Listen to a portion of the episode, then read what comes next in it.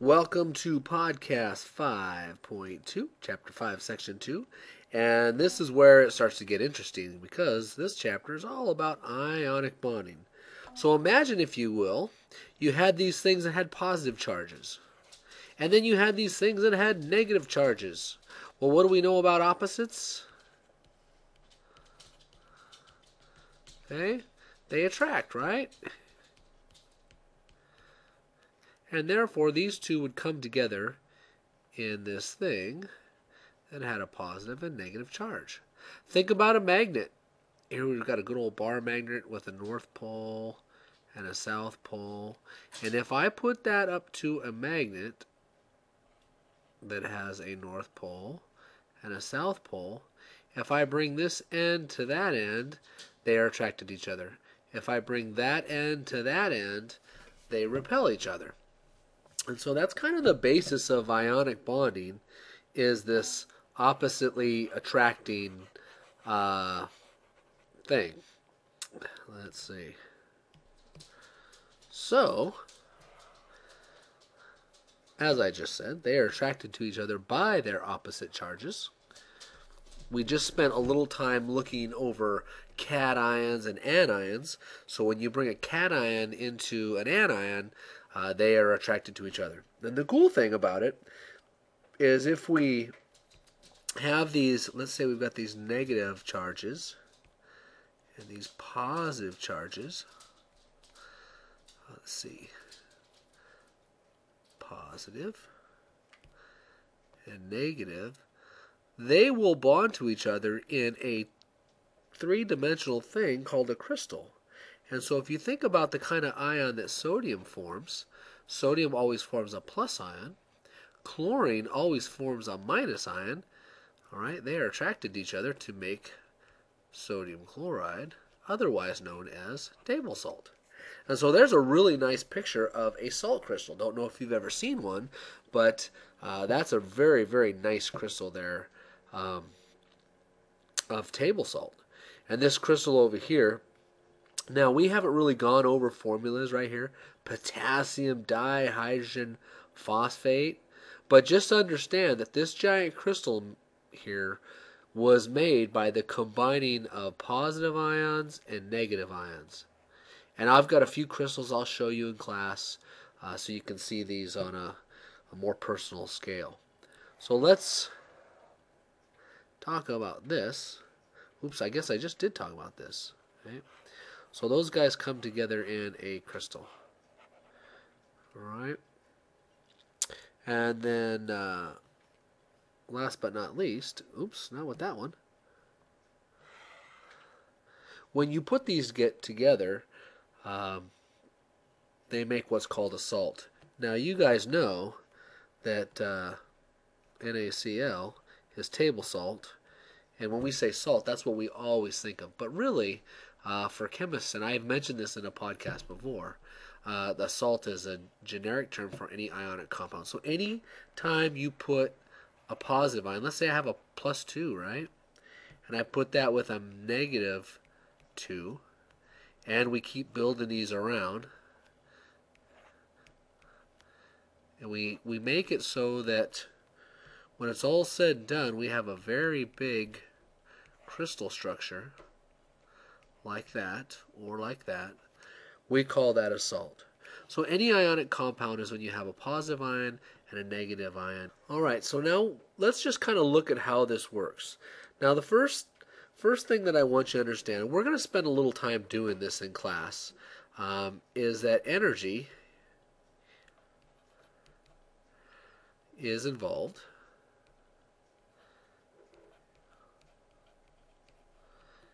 N-I-O-N-I bonding.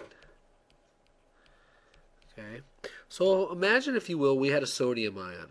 If you look on the periodic table, you know that sodium has 11 electrons. There's two there in the first energy level, eight in the second. And then it's got this this s electron just sitting there in the, in the uh, 3s orbital.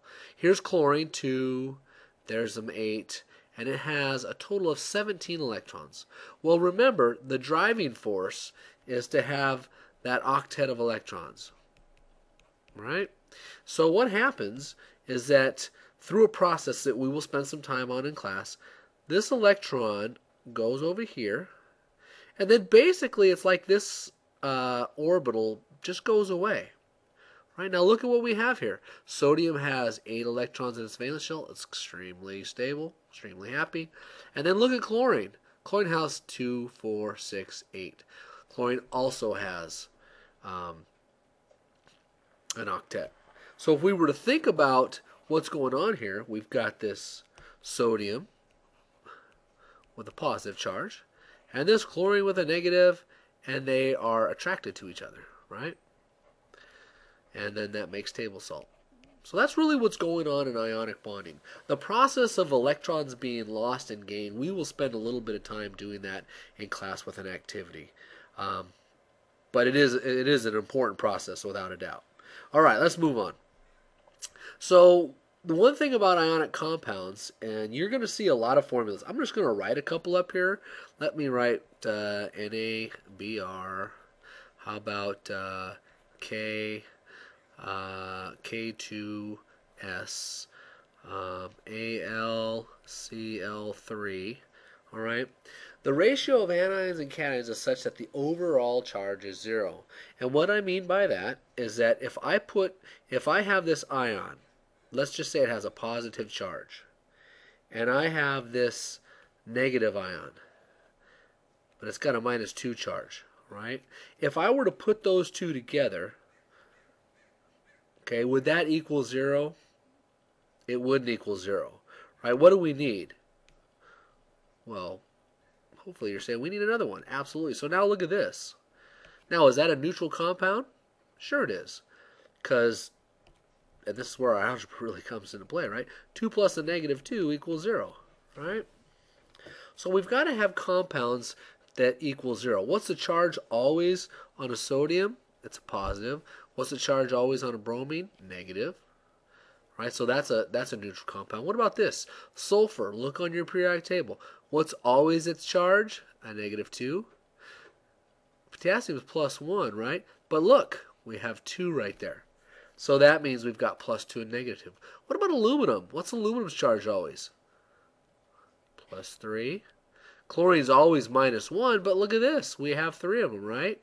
So right there we have 3 plus minus 3 equals 0. Does that make sense?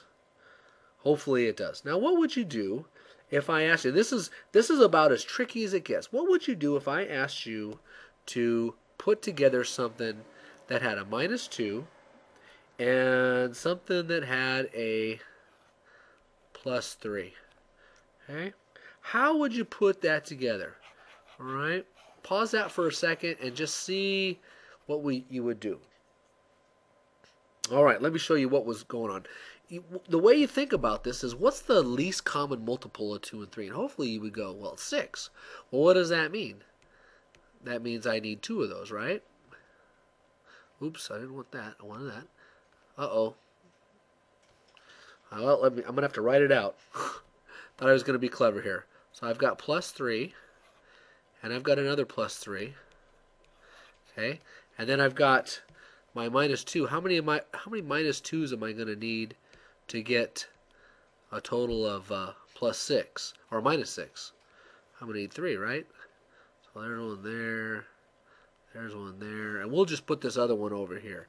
We're just starting to build a crystal. So hopefully you can see that that is a neutral compound.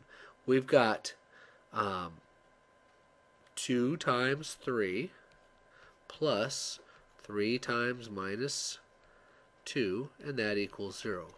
Right? And that's really about as challenging as it would get right there. Okay. Now the other thing I want to talk about as far as ionic compounds, and I know I'm going fast, but that's okay because we'll spend some time in class, is some of their properties. And I have a few demos I'll show you in class about this. But here's some properties that uh, ionic compounds have. All right, they're very strong, and this is due to the attractive forces of uh, these two compounds. And what what we mean by that is, if you think about this, this minus 2 and this minus 3, or let's, let's just make two that are a little, little easier to understand. Here's a minus 1, and here's another uh, atom, or ion, I'm sorry, that's plus 1. Okay, and they're together there, right? Well, these attractive forces that, that are keeping these two. Oops. Oh man, sorry about this. I hate when I, that happens. Let me try one more time. Plus, plus 1, minus 1. All right. There we go. So when we have those together, they're they're attached pretty strongly, and so it makes it really hard. So for example, um, regular table salt, okay, you can't melt it. At least at home. You could definitely melt it if you had a Bunsen burner. But what about something like sugar? All right? Sugar does not have these ionic bonds, so it melts quite readily. Another thing about ionic compounds, and this is kind of what I'm talking about, they have a high melting and boiling point. And again, it's due to this attractiveness. Ionic compounds conduct electric current when melted or dissolved in water, right? And that is a demo I am definitely going to show you in class. If you put them in water or you put them uh, or you dissolve them, it can conduct. And I'm going to attempt to draw here, but let's imagine we have a cup of water. Here's my cup. Here's my blue water. If I dump in NaCl when it's a solid and I put it in there, really what happens is I get some of this, some of this. I get some Na pluses floating around and Cl minuses floating around. Okay, that conducts. Okay, that actually conducts. Boy, I just horrible word on that. Let me try that.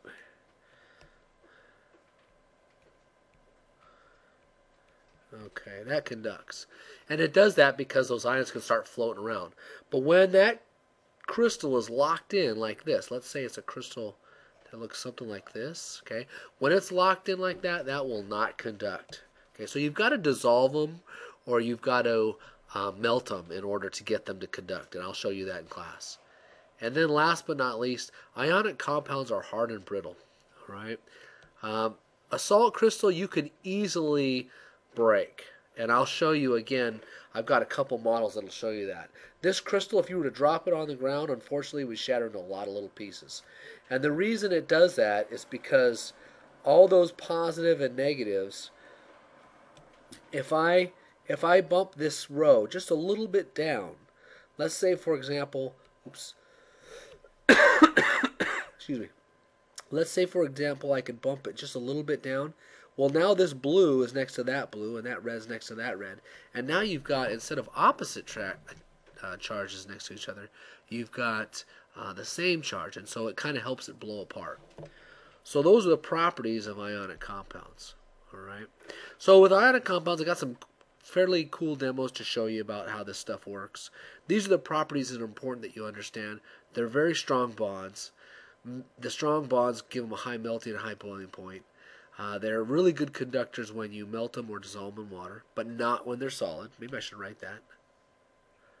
Not while solid. Okay. And then they're hard and they're brittle. I mean, a, a salt crystal, if you had that big one, it's it's it feels hard, but it's pretty easy to shatter. All right. So questions we'll answer tomorrow. I hope this was a good one for you. Uh, see you later.